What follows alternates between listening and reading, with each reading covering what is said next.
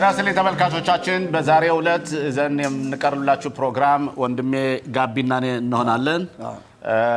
ከዚህም ተያይዞ ዛሬ ለየት ያለ ፕሮግራምና እንግዳ ይኖረናል። እንግዳችን ሞር መምህር ሞር መልካሙ ደሴ ይባላሉ። እሳቸው ይባላሉ ይባላል። እሳቸው በእኛ ህብረተሰብ ውስጥ ትምህርት የሚሰጡ ሰው ናቸው። የሚሰጡት ትምህርት ህብረተሰባችን በጣም በከፍተኛ ደረጃ አወዛጋቢና ሃይማኖት የሚነካ ጉዳይ መስሎ ስለታየን እነዚህን ጉዳይ በተመለከቱ ለመዳሰስና ይሄ ጉዳይ እንዴት ነው የሚለውን ከሀሜት ወይም ከሌላ ሰው ከምንሰማው ከአቶ ሞር እና ከመምህር ሞር መስማት ስለፈለግን ጤና ይስጥልን መምህር ሞር መልካሙ ደሴ። ጤና ይስጥልኝ ጋሽ ሽሎሞ ሙላ፣ ክቡር ወንድማችን አባታችን፣ እንዲሁም በውድ ወንድማችን ጋቢ ወርቁ፣ ሰላም ነው ሁላችሁ፣ እንደምናስራናችሁ እኛ ደህና ነን። ሰላም ሰላም። በመጀመሪያ ደረጃ ለዚህ ፕሮግራም ተሳታፊ ለመሆን ፈቃደኛ በመሆንህ ከፍተኛ ምስጋናን እያቀረብኩ ቀጥታ ወደ ጥያቄዎች እንሄዳለን። የመጀመሪያውን ጥያቄ የማቀርብልህ እኔ እሆናለሁ ሽሎሞ ሞላ። አንተ ራስህን መምህር ሞር መልካሙ ደሴ ብለህ ትሰይማለህና መምህር ነህ ስትል አንደኛ የት ነው የተማርከው? ሁለተኛ በምን ነው የምትስተዳደረው? እዚህ ሀገር ተምረህ የመምህር ሰርቲፊኬት አለህ ወይስ የለህም? በጣም ጥሩ። በመጀመሪያ ደረጃ ጋሽ ሽሎሞ ሙላ እንዲሁም ወንድማችን ጋቢ ወርቁ ከመናገር በፊት እግዚአብሔር አምላካችን ይህን የሰጠ አምላክ የተመሰገነ ይሁን። የሰራዊት ጌታ እግዚአብሔር ለሀገሩም፣ ለሕዝቡ፣ ለእናንተም እንዲሁም ለፋሲል ለገሰና ለተውም በዚህ በቴሌፎን ተነጋገሩ እንዲቀርብ ስለለመኑና ስለሰጡኝ መድረክ እድሉን ስለሰጠኝ እግዚአብሔር አመሰግናለሁ። እንግዲህ ለጠየቀው ጥያቄ መልስ ለመስጠት ስለምፈልግ እንግዲህ እንደምታውቁት እንደሰማችሁ ላይ እናንተም በሱ እንደተናገራችሁ ያለፈው ሳምንት ይሆናል ላይ እንዳየሁትና እንደሰማሁት ብዙ ነገሮች በእኔ ላይ የሚነገሩ ነገሮች አሉ። አንደኛ መምህር ማለት ያው ታውቀዋለህ፣ መምህር ማለት አስተማሪ ማለት ነው እና በይበልጥ መምህር ሲባል የኦሪት አስተማሪ ነው ሆኖ የሚያዘው ሲሉ እኔ የሰላሳ ሰባት አመት ነኝ። ያው እንደምታውቁት የስሜ መሀሪ ሞር ብርሃን መልካሙ ደሴ ይባላል። የመልካሙ ደሴ የጣይቱ ብርሃኔ ልጅ ነኝ። ፍጹም ቤተ እስራኤል ነኝ።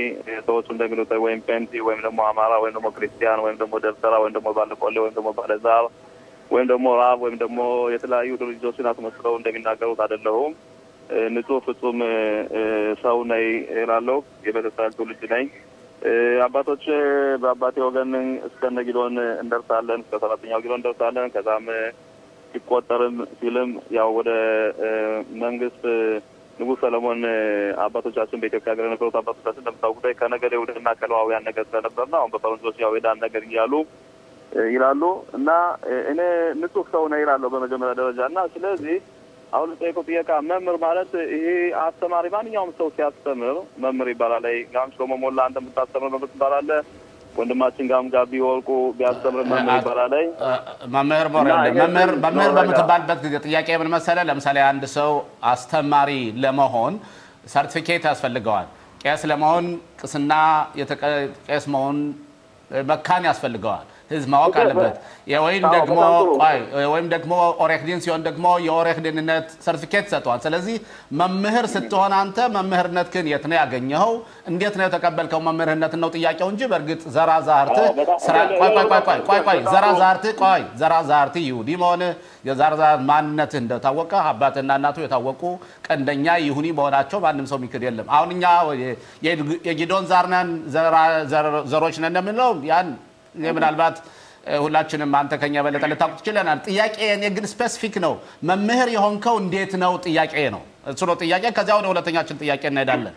በጣም በጣም ጥሩ። እንግዲህ መምህር አሁን እንዳልኩት መምህር ማለት እንግዲህ ማንኛውም ሰው የተወሰኑ ነገሮች ሲያስተምር መምህር ብሎ ይጠራል። እኔ ነገር አልሰየምኩትም በራሴ ላይ።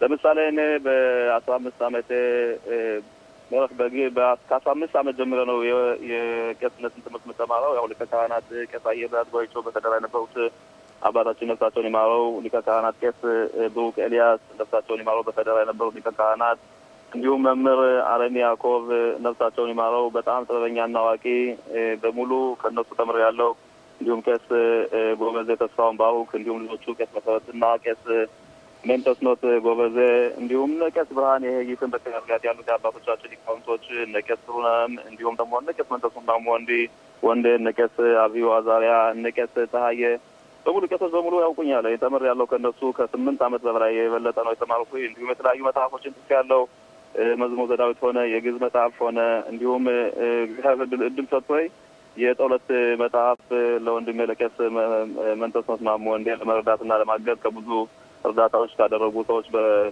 በመጨመርና በመርዳት አድርጊያለሁ እና ስለዚህ የመጽሐፍ ቅዱስን ቃል በሙሉ ያው ተምሬ ለማስተምር ነው መምህር የተባልኩ እንጂ እኔ የሰየምኩት ነገር አይደለም። ስለዚህ ግን okay ገባ። አሁን ያው ማለትም አንተ መምህርነትህ ተምረሃን እንጂ የአስተማሪነት ወረቀት እንዳል ሰርቲፊኬት እንዳልሰጠ ነው። ሌላው ጥያቄ ከተማርክ ልጠይቅህ ነው አንድ ጥያቄ እኔ አሁን ጠይቃለሁ። ከሞላ ጎደል መልስ እንድሰጥ አደርጋለሁ። ችግር የለውም። ቄሶቻችን በእውነት የተማርካቸውን ቄሶች ከብዙ ቄሶች ጋር እንደተማርክና እነሱ እንዳስተማሩ ተናግረሃል። ግን ለምን ነው አንተ የቄስና ማዕረግ ያልተሰጠ ያልተካነው? ነው ብዙ ወጣቶቻችን ለምሳሌ እየተካኑልን በጣም ደስ የሚለን አለ። አንተም ለምን ነው አንተ ያልተካንከው? ክህነት የሌለህ ለምን ነው? እንግዲህ እግዚአብሔር ባለው ጊዜ መካን ይመጣል። ግን ነገሩ አሁን በዚህ በጠየቀው ጥያቄ አንድ ነገር ማብራራውን የሚጨምረው ራሴ በራሴ መምህር ብዬ አልሰየምኩትም። ይህ የሰው ጥሪ ነው። አንድ ሰው ለምሳሌ በስም እንደዚህ መምህር ሞር መልካሙ ደሴ ብሎ ስለጠሩ ነው እና በዚህ በኮሚቱም ደግሞ ሞር ሞር መልካሙ ደሴ ሲባል አንዳንድ ይምታታል። በአሁኑ ወቅት כאילו ስሜ የሚታወቀው መምህር ሞር መልካሙ ደሴ ስለተባለ ነው እንጂ ራሴ በራሴ ቄስ ነኝ ወይም ደግሞ ሊቀ ካህናት ነኝ ወይም ደግሞ መምህር ነኝ ብዬ አልወሰንኩም። ወይም ደግሞ ሰዎች እንደሚሉት ነቢይ ነው የእግዚአብሔር ሰው ነው እንደሚባለው ሰው የሚናገረው ነገር ነው እና ይሄ እንዲህ በህዝባችን ህብረተሰብ በአባቶቻችን በእናቶቻችን የታወቀ ነገር ስለሆነ አዝኔ ራሴ በራሴ መምህር ሞር መልካሙ ደሴ ወይም ደግሞ የእግዚአብሔር ሰው ወይም ነቢ ነቢያ አልሰየምኩም አላልኩም። ይሄ የሰው ስሜትና አላደለ כאילו የስሜት መግለጫ ንግግር ስለሆነ በሰዎች ዘንድ ስላለ ነው እና እንደዚያ ነገር የሚሰማው። አሁን ለምጠይቀው ጥያቄ ለምን ነው ክህነት ያልተቀበልኩ ምናምን ስትል እንግዲህ በመጀመሪያ ደረጃ ክህነት ለመቀበል እንደምታውቀው መጽሐፍ ቅዱሳችን ስናነበው ኦሪት ዘሌዋውያን ምዕራፍ ሀያ አንድ ቁጥር ስነ ስርዓት አለው በህግ ድንግል ምሽት አግብቶ ከድሮ ተኩሎ ከዛም ወዲያ ቄሶቹ ሹመት ከተቱት በኋላ ያው በክህነት በክህነት ደረጃ ማገልገል ይችላል። ከዚህ ደረጃ ጋር ገና አላደረሰኝም። እንግዲህ እግዚአብሔር ካደረሰ ደግሞ ያው ክህነት ተቀብዬ እንደ ሁሉ አባቶቻችን ቀደም አባቶቻችን ሲመሩት እንደነበረው አጨምሮ አጠልፍ ከሚለው ህግና ስርዓት ህዝቡን ደግሞ በዚሁ ትውልድ ለመምራት እግዚአብሔር ይደለላለሁ። በጣም ጥሩ ነገር አሁን የኔ ጥያቄ አቶ ሽሎሞ እንግዲህ የኔ ጥያቄ ደግሞ መምህር ሞር ደሴ የኔ ጥያቄ እንግዲህ ዋናው አወዛጋቢ የሆነና ከአንተ ጋርም ልንነጋገርበት የቻልነው ሁኔታ ምንድን ነው? ምክንያቱ ምንድን ነው? ባለፈው እንግዲህ ፋሲካ ከመዋሉ በፊት ገና ሶስት ሳምንት አስቀድሞ መምህር ሞር ደሴ አሁን ፋሲካ ነው። ፋሲካን ዛሬ ጀምሩ ብሎናል ብለው ሰዎቹ ወጥተው እንዲሁም ትልቅ ስብሰባም ተደርጎ ከዚያ ላይም አቀባበል አድርገውልህ በዚህ ላይ ፋሲካን ያልተጀመረውን በሌለበት ቀን ፋሲካ አውሎናል አውሏል የሚል ትልቅ ውዝግብ መጥቷል። ይሄ አንደኛ እውነት ነው ወይ? ሁለተኛ ደግሞ ከየት ተነስተህ ነው ፋሲካ ዛሬ ነው ብለህ አንተ ራስህ ልታቅድ የቻልክ? ይህ ሊሆን የቻለው አንተ ከቄሶች ከተማርክ ማለት ነው። ከቄሶች ከተማርክና ወደ ቄስና ወደ ክህነቱ የምትሄድ ከሆነ ቃል የገቡልህ ቄሶች ካሉትም የተነሳ ለምን እንደዛ ለሆን ሆነ ነው ጥያቄው። በጣም ጥሩ ጥሩ ጥያቄ ነው ያቀረብከው ጋሽ ጋቢ ወልቆ የተከበርከው ወንድሜ። እንግዲህ ይኸውልህ በመጀመሪያ ደረጃ በዚህ በፋሲካው እኛ ፈጽመናል አልፈጸመንም ወይም ደግሞ በመምህር ሞር በመልካሙ ደሴ የሚከተሉ ሰዎች የሚሰሙ ሰዎች ትምህርቱን ተከትለው አምነውበት ወይም ደግሞ የሚፈጽሙ ሰዎች አደርገውና አላደረጉም። ለዚህ ያው እያንዳንዱ አድርጎ አላደረገም አላውቅም። ነገር ግን ፋሲካውን እኛ የዋልነው ያው ያለፈው ብቻ ግን በአንተ በኩል ግን ፋሲካ በዚህ ቀን ነው የሚውል ብለህ አስተላልፈሃል። አዎ እንግዲህ ምንድን ነው ክርክሩ ምንድን ነው ጋሽ ጋቢ ወርቁ የተከበቀ ወንድም ክርክሩ ምንድን ነው እንግዲህ ይኸውልህ በፈረንጆቹ ታውቃላችሁ ጋም ሽሎሞ ሞላ ጋሽ ሽሎሞ ሞላ ክነሴት አባላት የሰራና ያገለገለ ክቡር ወንድማችን ክብር ለህዝባችን ያመጣና ህጉና ስርዓቱን ያውቀዋል። እንግዲህ እንደምታውቁት በእስራኤል ሀገር የራባናት ትፊት አለ፣ የራባናት ዘረም አለ። የቄሶች አባቶቻችን አጨምሮ አስቀንሱ ከሚለው ያው ተዋሽ በአልፌ የማንቀበለው ሰዎች በሙሉ ማለታቸው። እኔ አንዱ ተዋሽ በአልፌ የማልቀበል ሰው ነኝ። OK በ תורה שבעל פה የሚባል ነገር የማልሄድ ሰው ነኝ። ምክንያቱም ከዚህ ጋር ከዚህ ጋር እኮ የሚያገናኘው ነገር የለም። አንተም እኮ አሁን ለምን ከዚህ ጋር? የሚያገናኘው ነገር የለም እኮ ይኸውልህ፣ አሁን እዚህ ላይ ጥያቄ ምን መሰለህ? አንደኛ አንደኛ መምህር ይህንን ላስተካክለውና አንደኛ ይኸውልህ ይሄን የሚቃወሙትኝ ቀሳውስት ይሄ አይደለም ብለው አንተን ይቃወሙሃል። በ רבנות በኩልም ይሄ ትክክል አይደለም ይሉሃል። ስለዚህ አንተ ከየት አምጥተው ነው ነው? እኮ መልስ እኮ አለ ብታዳምጠኝ መልስ እሰጥሃለሁ። እንግዲህ ክር- ክርክሩ ምንድን ነው? እኛ የእኛ ህብረተሰብ በሙሉ አስራ ሶስት ወር ያከብርና አላያከብርም ነው። በኢትዮጵያ እንደምታውቁት በወገራና በደንቢያ በተለያዩ ቦታዎች ፋሲካ በሁለት ጊዜ እንደዋለ እናውቀዋለን። ምክንያቱ ለምን ነው በሁለት ጊዜ የተዋለ ሲባል አንደኛ አባቶቻችን ወይም ደግሞ ቀደምት አባቶቻችን ከነ ሙሴ ጀምሮ እስከ አንደኛው ቤተ መቅደስ ከአንደኛው ቤተ መቅደስ እስከ ቤተ መቅደስ በአስራ ሁለት ወር ብቻ ነው ሲከበር የነበረ ዓመት በዓል በሙሉ። በዚህም ያለ ሰፋ ያለ ትምህርት አድርግ የነበረ እኔ ማንም ሰው አላስገደድኩም። ማንም ሰው በማምለከት ከዋኒም የሚከታተል ሰው የሚያስገድ ነገር አለም እና ስለዚህ አስራ ሶስት ወር ከምን ነው የመጣ ብለን ስንመረምራቸው ያው በጸጋ ፈንታሁንም በራዲዮን ቀርቤ ተናግሬ ያለው አስለምቻለሁ። እነ ቄስ ብርሃን ሊቀ ካህናት ቄስ ብርሃን ቀርቦ ተናግሯ ላይ እነ ቄስ ሳየም ተናግረዋ ላይ አባቶቻችን ሊቃውንቶች፣ ትላልቆች ሊቃውንቶች ያውቃሉ ይሄ ትክክል እንደሆነ። ምክንያቱ እነሱ ከህብረተሰቡ ጋር ለመጋጨት እና ህብረተሰቡ በፈረንጅ በእምነት ስለሚመራ ስለማይሰማቸው ስለሆነ ነው። እንግዲህ አስራ ሶስተኛ ወር ከምን መጣ ስንለው ፈረንጆቹ የሚሉት ላይ ከመጽሐፍ ቅዱስ ከኦሪት ዘዳግም ከምዕራፍ አስራ ስድስት ቁጥር ሽሞለት ኮደሽ አቢብ ተብሎ ስለተነገረ ያው ወሩን መጠባበቅ አለብን ብለው በዛ የተለያዩ መባቻውን በሶስት አመት በሶስት አመት ያው አስራ ሶስተኛ ወር አለ ብለው ሳና መውገር ይችሉታል። በቀደም አባቶቻችን ግና አስራ ሁለት ወር ነው የነበረ። ምክንያቱም ሽሞለት ኮደሽ አቢብ ብሎ ትርጉሙ ምንድን ነው ሲባል ሽሞለት ኮደሽ አቢብ ማለት በሶስት ወር በሶስት አመት በሶስት አመት ዝናቡ ለሳሚም ውኖሸክ ለጦኻ አቢብ ዝናቡ ወደ አቢብ ወደ አቢብ ይገባል። አዎ አዎ ይገባል። እንግዲህ ገባ ብለህ እንዳትገፋው ማለት ነው። ሽሞል ኮደሻ ጠብቀው ማለት እንዳታስተላልፈው ማለት ነው። በመጽሐፍ ሲባለም ተጥፏ ላይ ወሩና አበባቻው እንደምንዘነጋው ተጥፏ ላይ ምክንያቱም የእስራኤል ሕዝብ ከመጨመርና ከማጉደል ነው። መጽሐፍ ቅዱስ ኦሪት ዘዳግም ምዕራፍ አራት ቁጥር ከቁጥር ሁለት ላይ ቦታ አጨምሮ አትቀንሱ ላለኝ ይህ ነገር በመንፈሳዊ ሕግና ስርዓት በጣም ሞድ ማሽማውቲ ነው። ማሽማውቲ ማለት እንግዲህ የሽቶ የሆነ ህዝበ እስራኤል አመት በዓሉን በጊዜው ካላከበረው ህዝቡ በመጨረሻ ወደ መክሰብ ስለሚገባና ጥፋት እንደሚመጣ ነው። ስለዚህ አባቶቻችን ሊቃውንቶች ግልጽ ነው ግልጽ ነው። ስለ እንትኑ አቆጣጠር ግልጽ ነው። ይኸውልህ አሁን ከዚህ ላይ ይኸውልህ እዚህ ላይ ጥያቄ ብዙ ብዙ ሰዓትም ስለሌለን እዚህ ላይ ጥያቄ ምን አለ መሰለህ፣ አሁን አንተም እንደጠቀስከው ለምሳሌ ኦሪት ኦሪት ዘዳግም ምዕራፍ 32 ቁጥር 7 እንደዚህ ይላል። አባትን ጠይቅና ይነግርሃል። ሽማግሌዎች ጠይቅ ያስታውቃል። ትክክል። ስለዚህ አሁን አንተ አባቶች አሉ፣ ሽማግሌዎች ደግሞ በኦሪት ጥበብ ያላቸውና የተመራመሩ ያወቁ ናቸው። እነሱ እነሱ በሙሉ የሚሉት ይሄ አዎ የቀን አቆጣጠሩ ድሮ ቢሆንም አሁን ባለንበት ደረጃ የምንቆጥረው በዚህ መልኩ ስለሆነ እኛ የምናከርበው በአገሪቱ ስርዓት በአጠቃላይ በኦሪቱ ስርዓት በዚህ ቀን ነው ብለው እነሱ የወሰኑትን እንዴት አንተ ከዚያ ወጥተህ ለብቻ ልትወስን ቻልክ ነው? በጣም ጥሩ ጥሩ ጥያቄ ነው። እንግዲህ በመጀመሪያ ደረጃ በመጽሐፍ ኢያሱ ወልደ ነዌ ሀያ አራት ቁጥር ከአስር ቁጥር አስራ አራት ላይ ጋቢ እንደ መጽሐፉ እንደምጠቅሰው ማለት ነው ስታነበው ከዛ ላይ ኢያሱ ወልደ ነዌ ከሙሴ የነበረው ከሙሴ በኋላ የመጣው መሪ ማለት ነው የእስራኤልን ሕዝብ በሽከም ሀገር ተሰብስቦ ነገራቸው። አባቶቻችን በቀድሞ ዘመን በሌላዎች ጣዖትና አምልኮ ሲሄዱ ነበረ አሁን እስራኤል ሆይ አላቸው፣ ምረጡ። እግዚአብሔር የምታመልኩ እንደሆነ እናመልክ አብረን። እግዚአብሔር አናመልክም ብላችሁ ግና የሌሎችን አማልክት እናመልካለን ብትሉ እኔና ቤተሰቤ እግዚአብሔር አመልካለሁ ብሎ አለኝ። ሌሎች አሁን ሌላ አማልክት ነው የሚያመልኩ? ረጋ ረጋ ረጋ ረጋ አሎ የላ አምልኮት አይደለም። ሌሎቹ ማለት እኮ ሌሎቹ ማለት እኮ እንግዲህ ከእግዚአብሔር ሕግ እኮ አጨምሮ አስቀንስ የሚባለው ጨምረዋት ማለት ነው እንግዲህ እና ስለዚህ መጽሐፉ እንደሚናገረው ይላል በይብረት ዛሲታ የተሰው ያሻው በእኔ አዶናይ እግዚአብሔር የሚመረጥ ሰው አይመረጥም። ምክንያቱም በመጽሐፍ ሳሙኤል በምዕራፍ አስራ አምስት ቁጥር ስታዩተይ ሳኦል የመጀመሪያው ንጉሥ ለምን ነው መንግስት የወደቀ? በሰው ስለተመራ ነው። ሰውን ስለፈራ ነው። በሰው ምክር ስለሄደ ነው። እኛ አምላካችን እግዚአብሔር ያለውን ሕግና ስርዓት ብንጠብቅ አባቶቻችን ሊቃውንቶች፣ ትላልቆች ሊቃውንቶች ማቸው የሰራዎቻቸው እነ ቄስ ብርሃኔ ሄጊስ፣ እነ ቄስ ጥሩነህ፣ እነ ቄስ ጎበዝ ተስፋሁን አባቶቻችን እነዚህ በሙሉ ሊቃውንቶች ሁሉ ያውቁታል። ይሄን ነገር ሁሉ ያውቁታል። ስለዚህ ስለዚህ እነሱ ቀሳውስቶች አንተ የጠራሃቸው ታላላቅ ቀሳውስቶች ከአንተም የተማርክባቸው እነሱ በሙሉ ፈርተው ተቀምጠዋል። አንተ ግን አልፈራም ይህን እናገራለሁ ብለህ ወጣሃል። ያ ብቻ ሳይሆን እነሱ አያውቁም፣ ከእነሱ የበለጠ እኔ እችላለሁ ነው እና ያ ማለት ትንሽ አስተማሪዎች ለምሳሌ በመካከላችን በቄሶቻችን ላይ በተለይ አማነተኞች አንተን የሚከተሉት ቄሶች ያረዱትን አንበላም፣ ቄሶችን አንከተልም፣ ከነሱ ከሀዘን ቡራኬ ያደረጉትን አንበላም። ይህ ነገር ለመሆኑ እንዴት ነው የተማሩት ያስተማሩን ቄሶች በእነሱ ክብር ላይ የአስተማሪ ማለት በእውነት ከአምላካችን በታች ነው። ግን አምላካችን ከዚያም የበለጠ ግን እንዴት አንተ የእነሱን ቄሶች ያረዱትን ትክክል አይደለም የእነሱን አትብሉ እያልክ ለምን ትከለክላቸዋለህ ወይስ ለምን ትናገራቸዋለህ ነው?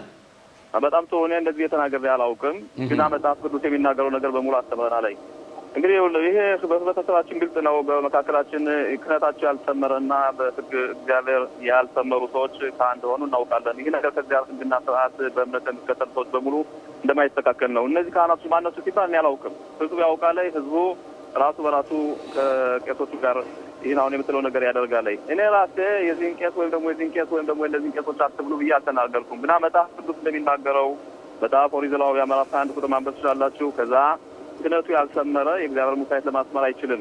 እንግዲህ ይህ የነፍስ ነገር ስለሆነ የስጋዊ ነገር አይደለም፣ የነፍስ ነገር ስለሆነ ሁላችንም በመጨረሻ ስለምንሞት ወደ ሰማይ ስለምንመለስ ሁላችንም ወደ ገነት ስለመመለስ ስለምንፈልግ ሁሉ ሰው የእግዚአብሔር ሕግ ለመጠበቅ ነው የሚፈልገው። አንተም ሆነ እኔም ሆነ ሁላችንም አባቶቻችን ለተናገሩት መጽሐፍ እንደሚናገረው ለመፈጸም ነው የምንፈልገው እና ስለዚህ በክህነት ያልሰመሩ ሰዎች በመካከላችን ስላሉ ብዙ ሰዎች ከተለያየ ከተለያየ እምነቶች ጋር ከራባናት እምነቶች ጋር የተደባለቀ አሁን በአሁኑ ወቅት ቢሉ ራስ ቄስ የሚባል ነገር መጥቷል። ይሄ ነገር ታውቃለህ፣ ሽሎሞ ሙላ ስንት እንደተዋጋ በክነሴት እስራኤል ለኛ ለህብረተሰባችንና ለቄሶች አባቶቻችን በእምነቱ እንዲቆሙና እንዲጸኑ ህጉን የነበረውን ህግ እንድንከትል እኛ כנסת ስንዋጋ የነበረው የእኛ ቄሶች መንግስት እንዲያውቅላቸውና ሃይማኖታቸውን ይዘውት እንደነበሩት የኢትዮጵያው እንዲታወቅና የእኛ ቄሶች እንዲድሩ የእኛ ቄሶች እንዲኩሉ ነው እንጂ የእኛ ቄሶች ፋሲካን በሌላ ቀን እንዲያደርጉ ወይም ደግሞ ብርሃን ሰረቀን በሌላ ቀን እንዲያደርጉ አይደለም። ሌላ አቶ ሞር ሌላ ጥያቄ አለን። ወደ תחכה רגע አሁን አንተ የምትናገሩ ነገሮች በሙሉ כאילו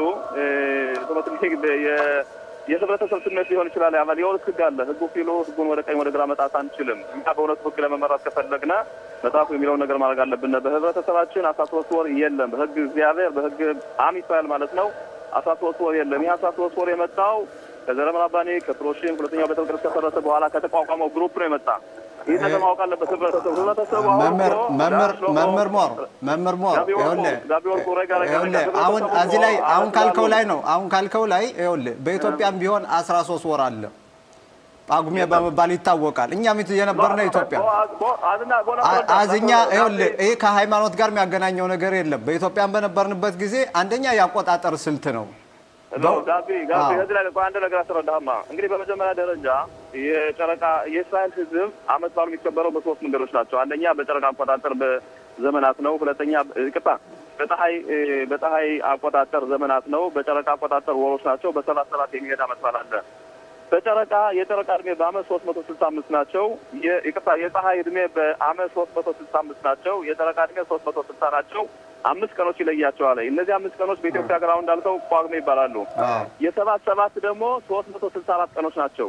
እንግዲህ እነዚህ አመት በዓሎች በሰባት ሰባት የሚቆጠሩት አንደኛ ሰባት ቀን ሰባተኛው ሻባት ነው። ሁለተኛ ሰባት ሳምንት ቆጥራለህ ብሎ መጽሐፍ ቅዱስ ኦሪት ዘሌዋውያን ምዕራፍ ሀያ ሶስት ቁጥር እንደተናገረው ወይ እንደተናገረው ነው። ከዛን ደግሞ የመጀመሪያው ሻባት፣ ሁለተኛው ሻባት፣ ሶስተኛው ሻባት እየተባለ ሰባተኛው ሻባት ሰንበት ይባላል። ብዙ ጥያቄዎች ስላሉን ከሞላ ጎደል ይኸውልህ መልስ አጠር የምትሰጠን መልስ አጠር ያለ ቢሆንና በሁለተኛው ጊዜም እንደጠራለን ከዚህ መጥተህ የበለጠ እንድታብራራ እናደርጋለን። አሁን ምን መሰለህ?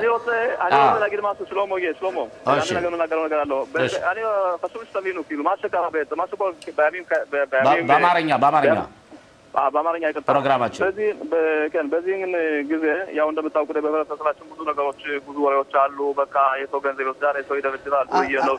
ከዚያ ከመድረሳችን ከዚያ ከመድረሳችን በፊት ይኸውልህ ከዚያ ከመድረሳችን በፊት ለዚያ ሰፋ ያለ ጊዜ እንሰጥና በዚያው እንትላለን። እዚህ ላይ ምን አለ መሰለህ የምጠይቅ ጥያቄ አንደኛ እንዲያውም እዚህ ላይ አንተ ከጀመርከው ላይ ልሂድና አንደኛ እንግዲህ አንተ ቄስ አይደለህም፣ ራብም አይደለህም። አሁን በዚህ ላይ አንደኛ መምህርም የሚለውን ህዝቡን የሰየመው እንጂ ራሱ መምህር አላለም። ችግር የለም ጥሬ ታቆረጥማለህ አሉ። ሁለተኛ የአርዴት ውሃ ደግሞ ታመጣለህ፣ ለዚያም ደግሞ ክፍያም አለው። በሁለተኛ ደረጃ በሶስተኛ ደረጃ ደግሞ ቁርባን እንዳቀርብላችሁ እናንተ ሄዳችሁ የትም ቦታ ያን የምትገዙትን በግ ሰይሙ፣ ዋጋውነን ተዋዋሉ፣ ያን ዋጋ ደግሞ ለእኔ አምጡልኝ የሚል ጥያቄ ይጠይቀናል ይላሉ። ለዚህስ መልስ ምንድን ነው? እንግዲህ ጋቢ ወርቁ ወንድሜ መጽሐፍ ቅዱሳችን ኦሪት ዘጸአት ምዕራፍ ሀያ ሶስት ቁጥር ምላ ላይ ሐሰተኛውን አትቀበል ሐሰተኛ ምስክር ትሆን ዘንድ ከኃጢአተኛዎች ጋር እጅህን አታንሳ ክፉ ለማድረግ ብዙ ሰዎችን ተስማምተህ አትመስክር ይላል። በአሁኑ ወቅት በእኔ ላይ የሚነገረው ነገር በሙሉ በጣም የሚያስገንና የሚያስደንቅ ነገር ነው። ከህግ የወጣና በጣም እኔ በጣም ይገርመኛል። አንድ ጊዜ ጴንጤ ነው ይላሉ፣ አንድ ጊዜ ኢትዮጵያ ሀገር ነው ያለ ይላሉ፣ አንድ ጊዜ ደብተራ ነው ይላሉ፣ አንድ ጊዜ አስር ሺህ ሴቶች አሉት፣ ጊዜ አምስት ሴቶች በቀን ይቀበላል፣ ከቤቱ ሰባት ሚሊዮን ገንዘብ ተይዟል፣ በበሽታ ሀገር እስር ቤት ገብቷል። ነው የሚናገሩ። ይህ ነገር ሁሉ ከእውነት የራቀ ነገር ነው። ወንድማችን ጋቢ እናንተ ልጋ ባለፈው ሁለት ሳምንት ስትናገሩ አላደለ ካት ምናምን ብላችሁ የተናገሩት ምንም ካት አይደለም። በህብረተሰባችን ውስጥ ባልና ሚስት ያፋታል እያሉ ለምሳሌ ብዙዎች ይናገራሉ። አዎ ይነገራ እየተነገረ ነው። ባልና ሚስት ያፋታውን በተባለው ለምሳሌ እንደምንሰማው ከመር አማኞችን አንተ የምታምናቸውን ሴቶች ከባላቸው ጋር አብረው የሚተኙበት ቀን የተወሰኑ ቀናቶች ናቸው። በዚህ ቀን አታድርጎ፣ በዚህን ቀን አታድርጎ። እነዚህ የሚባሉ ነገሮች ሁሉ አሉ። እኛ እኮ የምንጠይቅህ አንተ እንድታብራራ ነው። ማለትም እንደዚያ ያ- ያ- no no no፣ በነገራችን ላይ እኛ ጥያቄ እንጠይቃለን። ጥያቄ ስንጠይቅ ደግሞ ሰዎችን ማነጋግረናል እና አንተ ሴቶችን ባል ያላቸውን ሴቶች መቼ ከወንድ ባለቤቶቻቸው ጋር በር መተኛት አለባቸው የለው ከየት የመጣ ሃይማኖት ነው እኮ ነው ጥያቄው። በጣም ጥሩ። እንግዲህ አሁን ቅድም ጋቢ በተናገረው ትንሽ እሱን ነግቼ ያንተውን መልስ መመለስ ፈልጋለሁ። እና ስለዚህ በህብረተሰባችን ውስጥ የሁሉ ሁሉ ነገር ስለሚነገረው በሰባት ዓመት ውስጥ ሳስተምር ያው ትምህርቱ ኮፍሺ ነው። የፈለገ ይገባል፣ የፈለገ ይወጣል። ማንም ሰው አስገድጄ አላውቅም። ሰው እንደሚናገረው ወይም ደግሞ በህዝቡ እንደሚጥፉት ማለት ነው።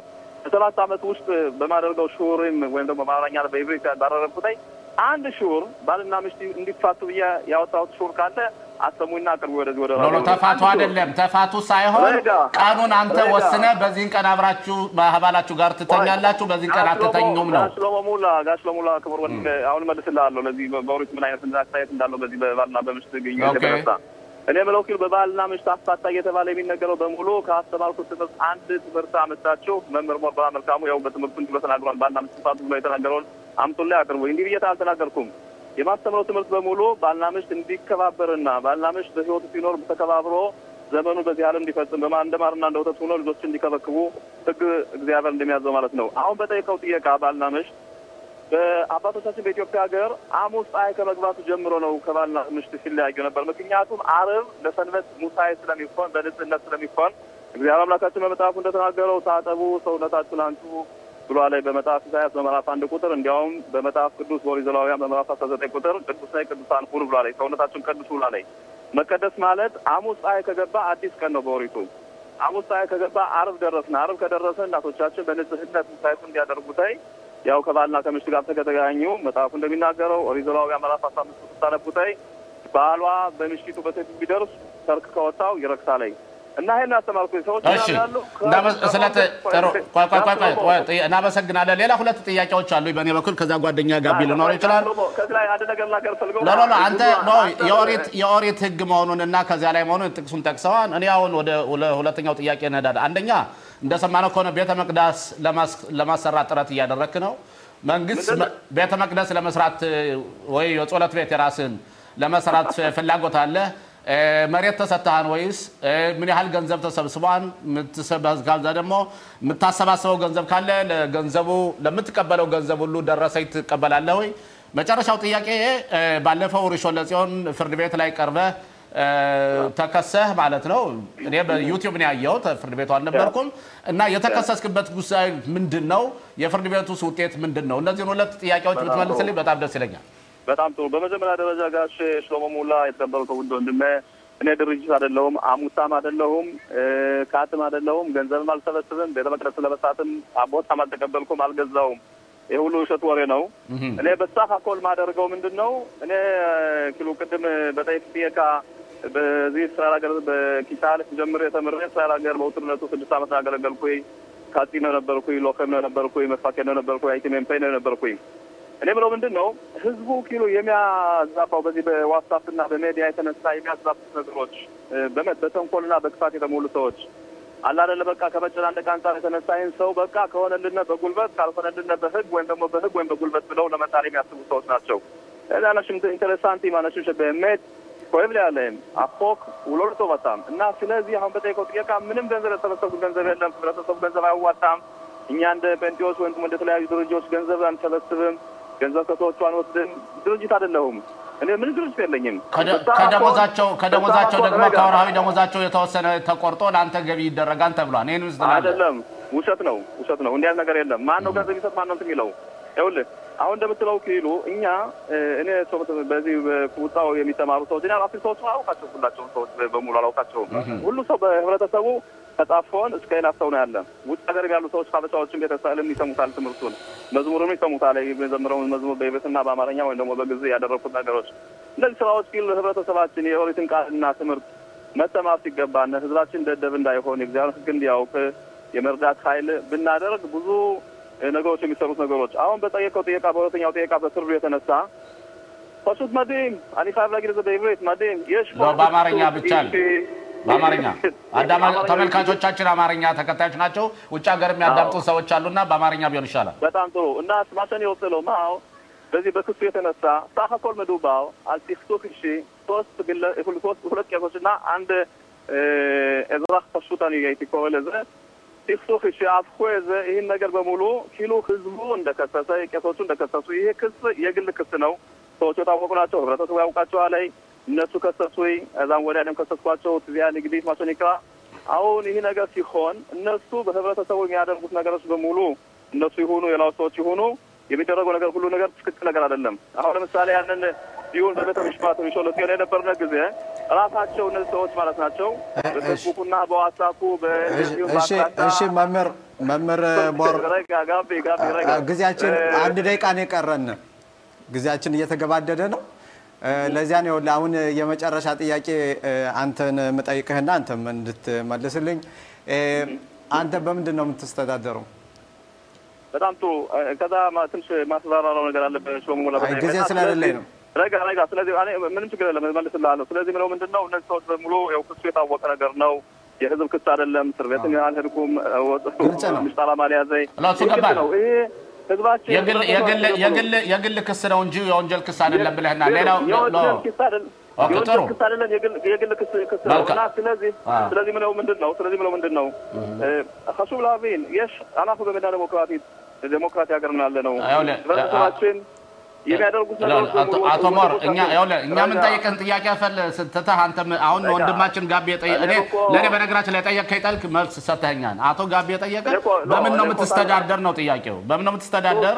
ከዛ ውጭ ደግሞ ከዚህ ጋር ተያይዞ ይሄ ሁሉ ጉዳይ ህብረተሰባችን እዚህ ሀገር ያለው መጨነቅ፣ መቸገር ሄብለክ ሊታ ይባላል አብሮ ለመኖር ሰላ ከአርባ ዓመት የምናደርገው ትግል ከህዝበ እስራኤል ጋር አብረን ተዋህደን እየፈለግን አንተ የምታደርገው ማከፋፈል ህብረተሰባችን ውስጥ ጭንቀት ያገባባትን ብለህ አያሳስብህም ወይ ነው ጥያቄው? እኮ ትክክል ነገር እኮ አይደለም። ሽሎሞ ሽሎሞዬ አንተ እኮ የምትለው እኮ ህብረተሰቡን ለማከፋፈል ስላለ እኛ እኮ እንትኖች እኮ የ רבנות እኮ የ רבנות group እኮ የ רבנות group እኮ ቄስ ቄስ የሚባል ነገር የለም። ቄስ መጥፋት አለበት፣ የቄስ እምነት መጥፋት አለበት ብለው እኮ በይፋ ተናግረውታል።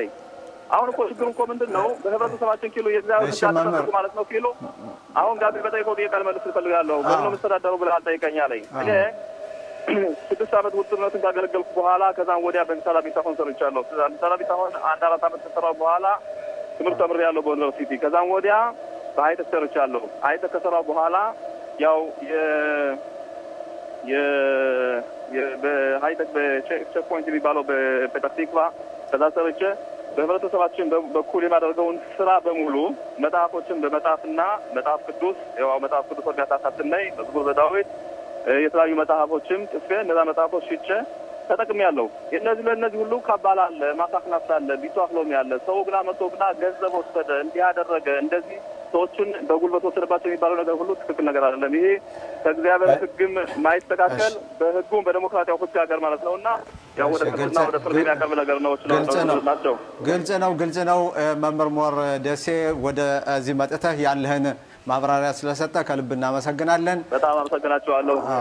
በጣም አመሰግናለሁ። እኔ የምመክረው ምንድን ነው ጋቢ ወርቁ ወንድሜ ህብረተሰባችን ምን ይባላል ነብር የነብር ምሽት ወለደች ተብሎ የሚመረምር የለም። ብዙ ነገሮች የሚነገሩት ነገሮች የሚደረጉት ነገሮች ሁሉ ከህግ የወጡ ናቸው እና ስለዚህ ይህ ነገር ወደ አቶ ሞር ያው የህግ ደጋጅ ሰው ስለነበርኩ አንድ ነገር ትንሽ ለአንተ ምክር ልስጥህ። በህግማ ህግ በወንጀል ከተያዝክ እስር ቤት ትገባለህ። ስለዚህ የወንጀል ጉዳይ ሌላ ነው። ማህበራዊ ኑሮና ህብረተሰባዊ ኑሯችንና እኛ ይዘን የወጣነው ሃይማኖታችንና የሃይማኖታችን አባቶቻችን ይዘውት የመጡትን ሃይማኖት መቀየርና ሌላ ነገር መፍጠር ግን የሌላ ጉዳይ ነው። ስለዚህ ለዛ ሌላ ነገር መፍጠር ስለሆነ ነው አሁን የምናወያየው። ጋሽ ሾሞ እንደ ሁለተኛ መቅረብ ተፈቀዳችሁ ሌላ ጊዜ ታቀርቡና ጠይቆኛላችሁ። ሰፋ ባለ ላ የምትለው ነገር ትክክል አይደለም። አንተ የምትለው ህግ መቀየር ማለት ትክክል ነገር አለን። ከኦሪት የተገኘ ነገር ስለሆነ አባቶቻችን ይህን ነገር ስለሚያውቁት በኢትዮጵያ ሀገር ስለነበረ ይሄ መለያየት የነበረ ነገር ነው። ሙሎች እስራኤል ሀገር ያሉት ቄሶች እኮ አሁን ባለፈው በፋሲካ በደረከው ስራ ፈርመው ይህ ሰውዬ አሳሳች ሰው ነው፣ ትክክል ሰው አይደለም ብለው ቆይ ቆይ ቆይ ቆይ ሎለ ያስተማሩ ያስተማሩ ቄሶች ሁሉ ሌሎችም ቄሶች ተጨምረውበት እነሱ ይህ ሰውዬ አሳሳች ነው እያሉ በየመገናኛ አውታሮች ሁሉ እየተናገሩ ነው። እናንተ ከእነሱ የበላይ አዋቂ ነህ ማለት ሊሆን ይችላል። እኔ አይደለም እያልኩ አይደለም፣ ግን የእኛ ቄሶች የተናገሩትና ከስልሳ በላይ የሚሆኑ ቅንጭ ፈርመው አንተ ትክክለኛና አሳሳች ነህ ሰው ነው ብለው ጽፈውብሃል። እንግዲህ ሰፋ ያለ ነው ጊዜያችን ጊዜያችን ጊዜያችን ጊዜያችን አልቋል። መምህር ሞርደሴ በጣም በጣም እናዝናለን። ለሚቀጥለው ደግሞ እንቀርብና ስለ ሁሉም እንነጋገራለን። ስለዚህ ስለመጣህ እናመሰግናለን። አቶ ሽሎሞ እናመሰግናለን ስለነበረው ሁኔታ ለሱም ለአቶ ሞረም እናመሰግናለን። ምክንያቱም የዲሞክራሲ ሀገር ነው፣ ቀርቦ መናገር ይችላል አቋሙን የእኛ ማቅረብ ነው። ለወደፊቱ እንቀጥላለን። እናመሰግናለን። እናመሰግናለን ሁላችሁ።